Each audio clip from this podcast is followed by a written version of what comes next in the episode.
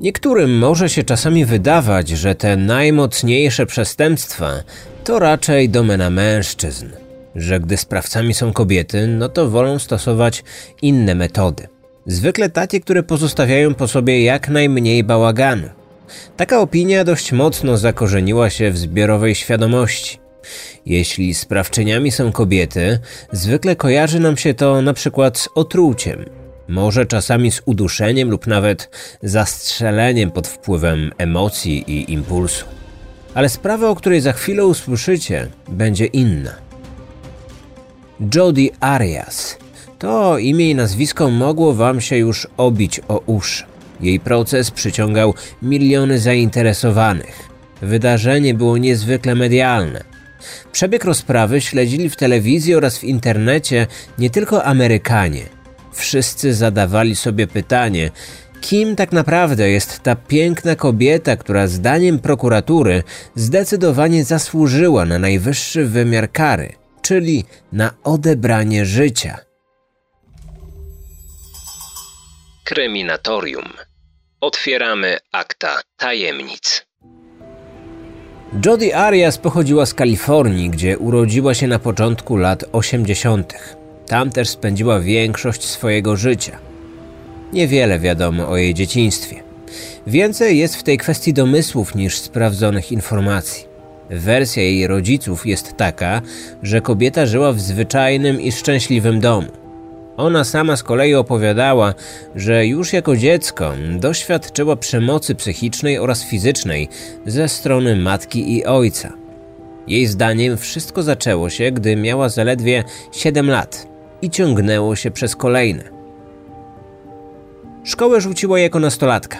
Miała wtedy 17 lat, a ta decyzja była prawdziwym szokiem dla jej najbliższych. Uchodziła przecież za osobę bardzo ambitną, Miała wiele planów na życie i przede wszystkim chciała osiągnąć sukces. Dlatego nikt nie potrafił zrozumieć jej zachowania, a nie był to jeszcze koniec rewolucyjnych zmian w jej życiu. Niedługo później wyprowadziła się z rodzinnego domu. Zamieszkała ze swoim chłopakiem, starszym od niej o dwie dekady. Rodzicom nie spodobał się ten związek, ale nie ingerowali w życie córki, choć ta wciąż jeszcze nie była dorosła. Matka z ojcem twierdzili później, że ich córka zmagała się w tym czasie z problemami psychicznymi. Jeśli faktycznie tak było, to żadne z nich nie próbowało jej skłonić do skorzystania z pomocy specjalistów. Moja córka zawsze była dziwną, dość ekscentryczną osobą i to wzrastało z jej wiekiem. Myśleliśmy z żoną, że nieco się uspokoi po tym, kiedy się od nas wyprowadziła, ale w rzeczywistości było jeszcze gorzej. Stała się wręcz nieobliczalna. Według rodziny, jako nastolatka, bardzo nerwowo reagowała na różne sytuacje, pokazując tym samym, że nie potrafiła sobie radzić nawet z bardzo błahymi problemami. Z kolei jej szkolni znajomi przedstawiali ją jako miłą dziewczynę, która nigdy nie sprawiała problemów.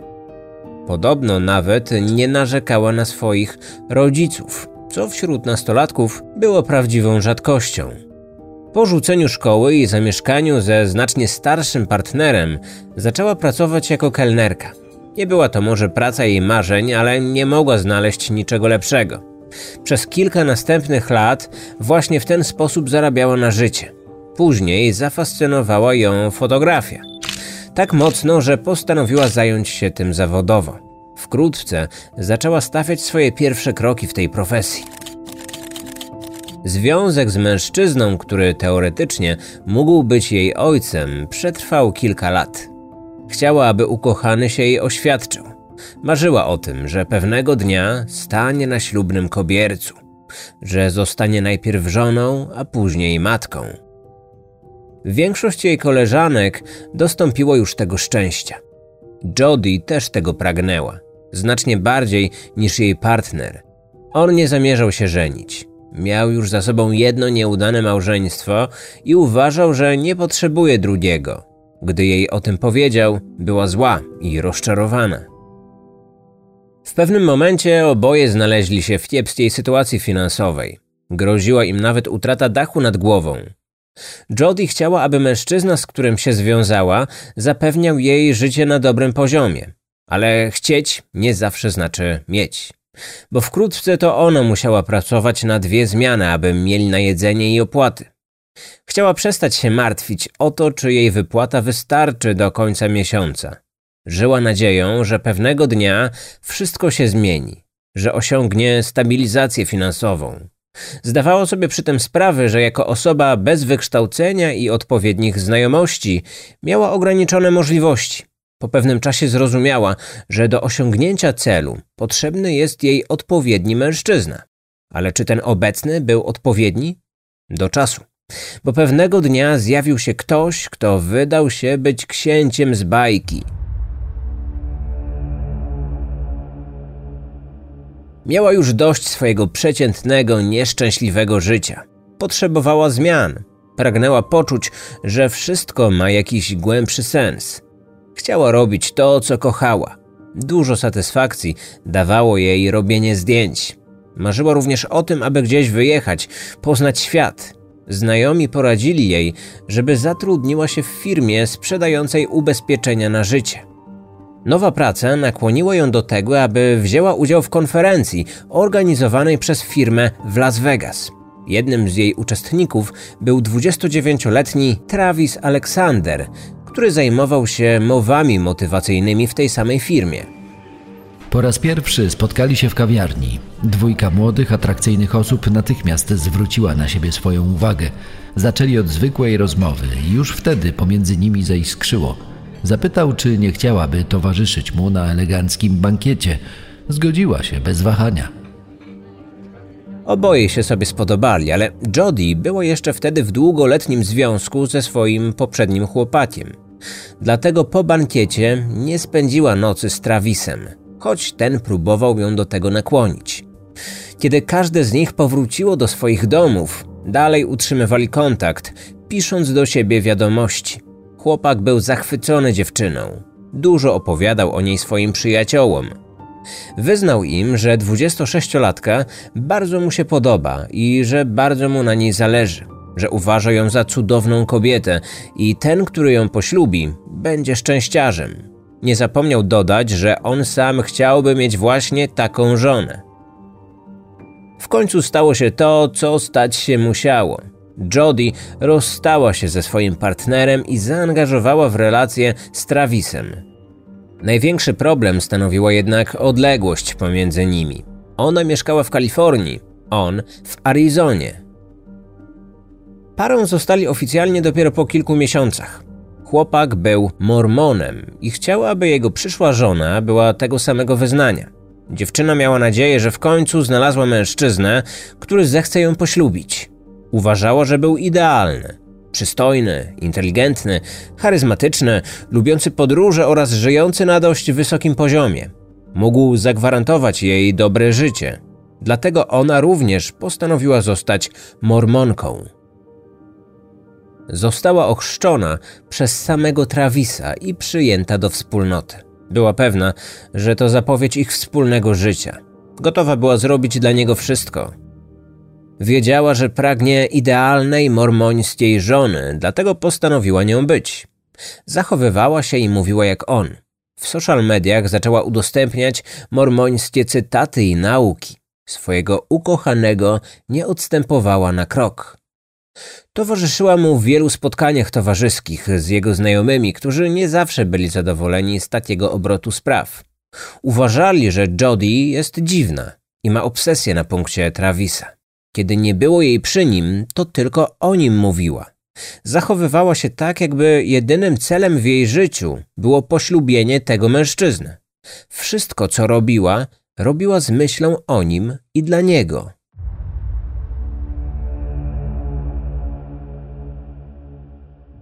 Pięć miesięcy później jej szczęście pękło jak mydlana bańka. Travis z nią zerwał zaczął dostrzegać jej niezdrową obsesję na jego punkcie. Poza tym chciał znaleźć idealną mormońską żonę, a jego zdaniem ona nie była taka. Myślał o kimś, kto będzie mógł dotrzymać czystości przedmałżeńskiej, a oni wielokrotnie już ze sobą współżyli. Choć początkowo sam ją do tego nakłaniał, nagle stało się to dla niego ogromnym problemem. Była załamana. Kochała go ponad wszystko i nie mogła wyobrazić sobie życia bez niego. Mimo wszystko chłopak nie chciał całkowicie rezygnować z tej relacji. Szczególnie zależało mu na seksualnym aspekcie, dlatego po zerwaniu dalej ze sobą sypiali. Ona myślała, że w ten sposób nakłoni go do powrotu. Nie wiedziała, że w międzyczasie Travis zaczął się spotykać z inną kobietą. Miała 18 lat i także była mormonką. Ukrywał to, bo bał się reakcji Jody, a może również tego, że nie będzie już chciała z nim sypiać.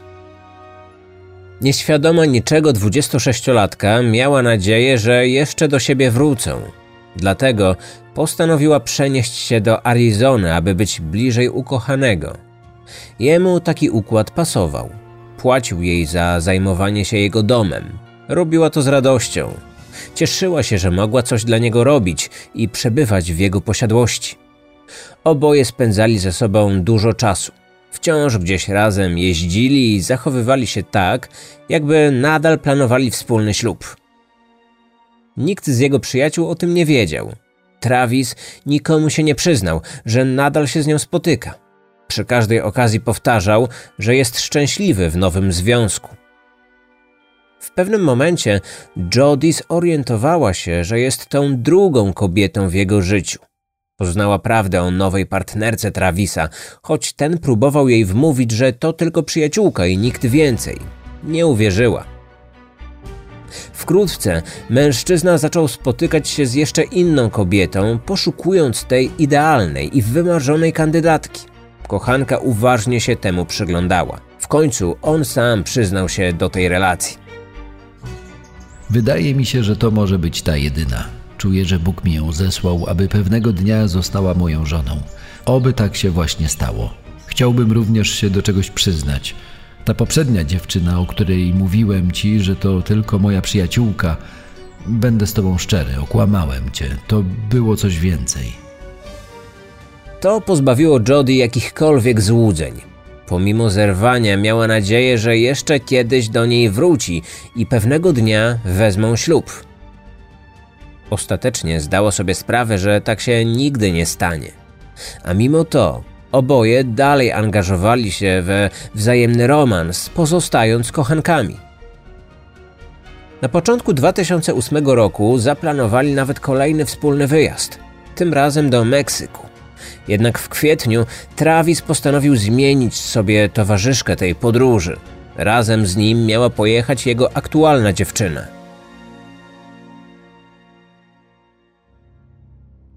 Jodie coraz bardziej czuła się zepchnięta na drugi plan. Travis nie angażował się już tak bardzo w ich romans jak na początku. Obawiała się, że pewnego dnia może ją zupełnie porzucić. Zaczęła więc uprzykrzać życie jemu i jego dziewczynie. Choć miała klucz i znała kod do alarmu w jego domu, nie chciała, aby ktokolwiek wiedział, że się do niego zakrada. Dlatego wchodziła do środka przez drzwiczki dla psa. Mężczyzna po pewnym czasie zdał sobie sprawę z obecności nieproszonego gościa. Opowiedział o tym swoim znajomym. Wkrótce okazało się, że prześladowczyni włamała się na jego skrzynkę mailową i czytała wiadomości. Znała również login i hasło do jego kont w mediach społecznościowych. Kilka razy z tej wiedzy skorzystała. Napisała też kilka anonimowych i wulgarnych wiadomości do byłych partnerek swojego ukochanego. Pewnego razu, kiedy Travis wybrał się na randkę, śledziła ich. Postanowiła wtedy pokrzyżować jego plany, włączając w jego domu alarm. Później ktoś przeciął opony w jego samochodzie. Kilka razy. Jedna z takich akcji została nawet zgłoszona na policję, ale nie ustalono sprawcy. Travis domyślał się, że zrobiła to Jody. Nie miał jednak dowodów, a ona zaprzeczyła. Pokłócili się, a później znów wylądowali w łóżku. W pewnym momencie Jody stwierdziła, że wraca do Kalifornii. Zamieszkała z babcią i dziadkiem. To nie zakończyło romansu. Chłopak stawał się coraz bardziej poirytowany. Zaczął źle odnosić się do Jody i mówił wprost, że według niego nadaje się tylko do seksu. Pomiędzy nimi dochodziło do coraz częstszych spięć, ale zawsze się godzili. 2 czerwca oboje kilkukrotnie do siebie dzwonili. Najdłuższa rozmowa trwała prawie 19 minut. Spotkali się dwa dni później. Przyjechała do niego i całe popołudnie spędzili w łóżku. Travis nikomu nie powiedział o swoim gościu. Tego samego dnia wieczorem miał odbyć ważną rozmowę służbową, ale nie odebrał połączenia. Nie skontaktował się również ze swoją dziewczyną i przyjaciółką. Dopiero pięć dni później jego najbliżsi zaczęli się martwić. 9 czerwca kilkoro z nich pojechało do jego domu. Po wejściu do środka ujrzeli makabryczną scenę zbrodni. Drzwi do łazienki były zamknięte, a spod nich wylewała się krew. Kiedy znajomi odnaleźli klucz i wkroczyli do środka, mężczyzna leżał w brodziku prysznicowym. Czerwona ciecz była wszędzie, a w łazience unosił się trudny do wytrzymania odór rozkładu. Zwłoki trzydziestolatka były naznaczone wieloma ranami już na pierwszy rzut oka można było stwierdzić, że zadano je kilkoma różnymi narzędziami. Od razu zawiadomiono policję, która zaczęła zadawać znajomym pytania. Czy ofiara miała skłonności samobójcze? Przyjaciele zaprzeczyli, sugerując, że ta śmierć na pewno była wynikiem zabójstwa i powinni przesłuchać Jody. Badanie wykazało, że zmarły odniósł 27 ran kłutych, jedną ranę postrzałową głowy oraz poderżnięcie gardła. Sprawca przeciął jego żyłę szyjną, tętnicę i tchawicę. Cięcie było tak głębokie, że niemal oddzieliło głowę od ciała. Na dłoniach ofiary odnaleziono ślady, które świadczyły o tym, że próbował się bezskutecznie bronić. Do śmierci doszło kilka dni przed odkryciem ciała. Przy zwłokach odnaleziono długie, ciemne włosy. W tym samym pomieszczeniu, w pralce, policja natknęła się na uszkodzony aparat fotograficzny. Na karcie pamięci zabezpieczono zdjęcia. Kilka z nich wykonano 4 czerwca 2008 roku. Przedstawiały ofiarę w towarzystwie Jody. Jedno ze zdjęć zrobiono o godzinie 13.40. Kochankowie sfotografowali się w łóżku. Na fotografii z godziny 17.29 Travis stał pod prysznicem. Na kolejnych zdjęciach mężczyzna był już zakrwawiony. Na ścianie pozostawiono krwawy odcisk dłoni. Policjanci zabezpieczyli mnóstwo materiału biologicznego i po sprawdzeniu okazało się, że ślady należały do dwóch osób: zmarłego oraz jego byłej partnerki. Znalezione włosy także były jej. To oznaczało, że przyjaciele zamordowanego mogli mieć rację przy wskazaniu podejrzanej. Z całą pewnością była ona na miejscu zbrodni. Kilka tygodni po odkryciu zwłok, Jody została aresztowana i oskarżona o dokonanie zabójstwa. Nie przyznała się do winy. Twierdziła, że od dwóch miesięcy nie widziała się z ofiarą. Na początku czerwca wypożyczyła samochód. Przejechała prawie 3000 km w ciągu kilku dni. Mogła bez problemu pojechać do Arizony i potem wrócić do domu. Po zwróceniu go do wypożyczalni okazało się, że w środku pozostały plamy niewiadomego pochodzenia, które zostały wyczyszczone przez właściciela, zanim policja przeszukała pojazd. Z samochodu zniknęły również dywaniki. Wobec tego jeszcze innych dowodów świadczących na niekorzyść tej kobiety, ona zmieniła swoją wersję wydarzeń. Powiedziała, że dzień 4 czerwca faktycznie spędziła w towarzystwie kochanka, ale to nie ona go zabiła. Opowiedziała o tym, jak do posiadłości włamały się dwie osoby, mężczyzna i kobieta, którzy chcieli obrabować dom. Według jej wersji to właśnie oni byli zabójcami. Kiedy zabijali gospodarza domu, ona sama uciekła i dlatego przeżyła. Jednak ani w łazience, ani w innych pomieszczeniach nie było śladów, które wskazywałyby, że do budynku faktycznie ktoś się włamał. Ten scenariusz wydawał się więc bardzo mało prawdopodobny. Kilka dni po zabójstwie kobieta miała poranione dłonie, co zwróciło uwagę jednego z jej znajomych. Podobne obrażenia mogła odnieść zadając ofierze śmiertelne rany. Dzięki sekcji zwłok udało się także ustalić, jaka broń palna została wykorzystana w tym przestępstwie. W domu nie znaleziono ani pistoletu, ani noża. Na jaw wyszła wtedy inna informacja, niekorzystna dla Jody. Otóż jej dziadkowie mieli pistolet, który mógł być narzędziem zbrodni. Na kilka dni przed zabójstwem zgłosili kradzież tej broni. Nie ustalono, kto tego dokonał, ale policja zaczęła o to podejrzewać Jody.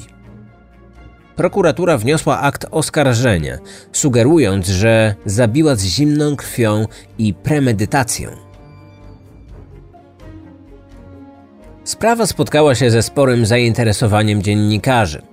Nieczęsto dochodzi do tak brutalnych przestępstw, a jeśli już coś takiego się dzieje, to zazwyczaj zbrodni dokonuje mężczyzna. Tym razem na ławie oskarżonych zasiadła kobieta, która nigdy wcześniej nie złamała prawa. Nie dostała nawet mandatu za złe parkowanie. Nagle oskarżono ją o zabójstwo, za które groziła nawet kara śmierci. Jeszcze przed procesem oskarżona udzieliła kilku wywiadów, stając się osobą publiczną. Próbowała się bronić. Znalazła nawet spore grono zwolenników twierdzących, że jest niewinna. W sprawie pojawiło się wielu świadków, którzy dostarczyli dość odmienne opinie na jej temat. Niektórzy twierdzili, że już od najmłodszych lat zmagała się z problemami psychicznymi, choć nigdy nie znalazła się pod opieką psychiatryczną. Biegli nie stwierdzili u niej żadnych chorób i zaburzeń, choć pojawiły się głosy, że być może ma ona osobowość psychopatyczną lub socjopatyczną. Inni z kolei mówili, że to zawsze była dobra i uczynna dziewczyna. Jej pierwszy chłopak zeznał, że nigdy nie podejrzewałby jej o tak haniebny czyn. Powiedział nawet, że miała bardzo dobry kontakt z jego synem i świetne podejście do dzieci. Natomiast przyjaciele ofiary już od pierwszego spotkania uważali ją za niebezpieczną osobę, która miała naturę stalkerki. W trakcie spotkań towarzyskich podsłuchiwała nasze rozmowy, nawet te, które kompletnie jej nie dotyczyły. Chciała wiedzieć o nim wszystko i ciągle przy nim być. Miała niezdrową obsesję na jego punkcie. Już na początku powiedzieliśmy mu o tym, że ona jest dziwna. Początkowo ją bronił, ale później przejrzał na oczy. Raz nawet przyznał, żebyśmy nie byli zdziwieni, jeśli któregoś dnia ona go zabije. Znaleziono dowody na to, że kobieta faktycznie go szpiegowała. Włamywała się na jego skrzynkę mailową i profile społecznościowe. Prawdopodobnie to właśnie ona przebiła mu opony w samochodzie. Proces ruszył w 2013 roku. Podczas jednej z rozpraw oskarżona kolejny raz zmieniła wersję wydarzeń. Teraz twierdziła, że zabiła w obronie własnej. Zeznała, że ich związek był pełen przemocy. On miał się nad nią znęcać fizycznie i psychicznie oraz wykorzystywać ją seksualnie. Przede wszystkim zmuszał ją do odbywania aktów seksualnych z nim, a później obwiniał ją o to, że go sprowokowała. Miał wyrzuty sumienia, że jako praktykujący mormon nie zachowywał przez nią wstrzemięźliwości seksualnej. Mężczyzna miał ją również nakłaniać do seks telefonów oraz rejestrowania ich stosunków na filmach i zdjęciach. Wyznała, że trudno było jej się mu sprzeciwić, zwłaszcza po tym, jak ze sobą oficjalnie zerwali, ale w dalszym ciągu kontynuowali romans. Według jej słów planowała to wszystko zakończyć, ale nie pozwolił jej na to. Przyznała, że 4 czerwca spotkali się w jego domu i uprawiali seks. Później spędzili miło czas. Wygłupiali się i robili zdjęcia. Nagle aparat wypadł jej z rąk, co zezłościło mężczyznę. Okazało się, że sprzęt został poważnie uszkodzony. Dlatego ją zaatakował. Powalił ją na podłogę. Rozpoczęła się szamotanina. W obawie, że kochanek ją zabije, postanowiła się bronić. Wiedziała, gdzie trzyma broń. Udało jej się również zdobyć nóż z kuchni. W ten sposób miała odebrać mu życie, aby chronić swoje własne. Obrona próbowała przedstawić ją jako ofiarę przemocy ze strony byłego chłopaka, który uzależnił ją od siebie i wykorzystywał nawet po zerwaniu.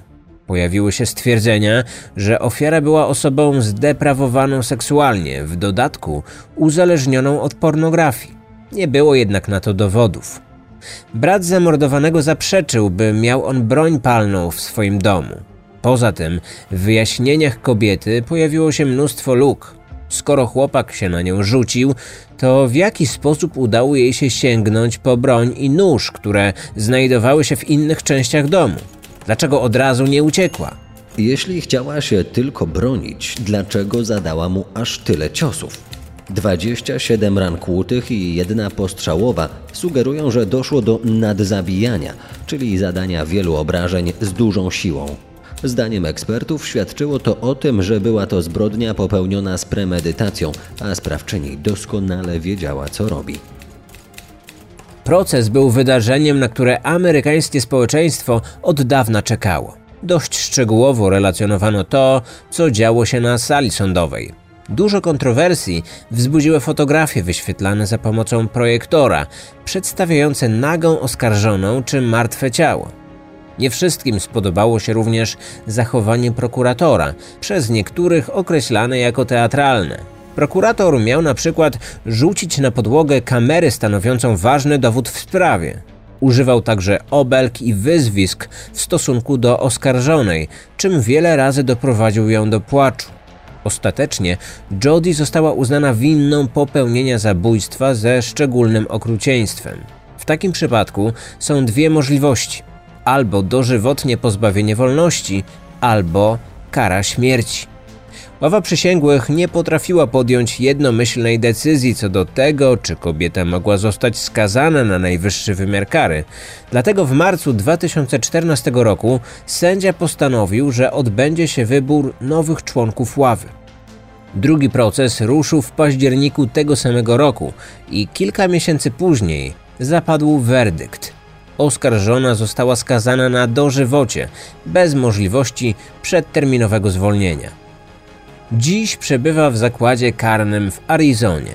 W 2019 roku pojawiły się medialne doniesienia o tym, że nawiązała listowną korespondencję z innym osadzonym i jest z nim w związku. Przeprowadzono również wywiad z kobietą, która mieszkała z nią w jednej celi. Była osadzona, nazwała Jodie manipulantką, która za pomocą flirtu owija sobie wokół palca inne kobiety, odbywające karę pozbawienia wolności oraz całą służbę więzienną. Jodie już nigdy nie opuści więziennych murów.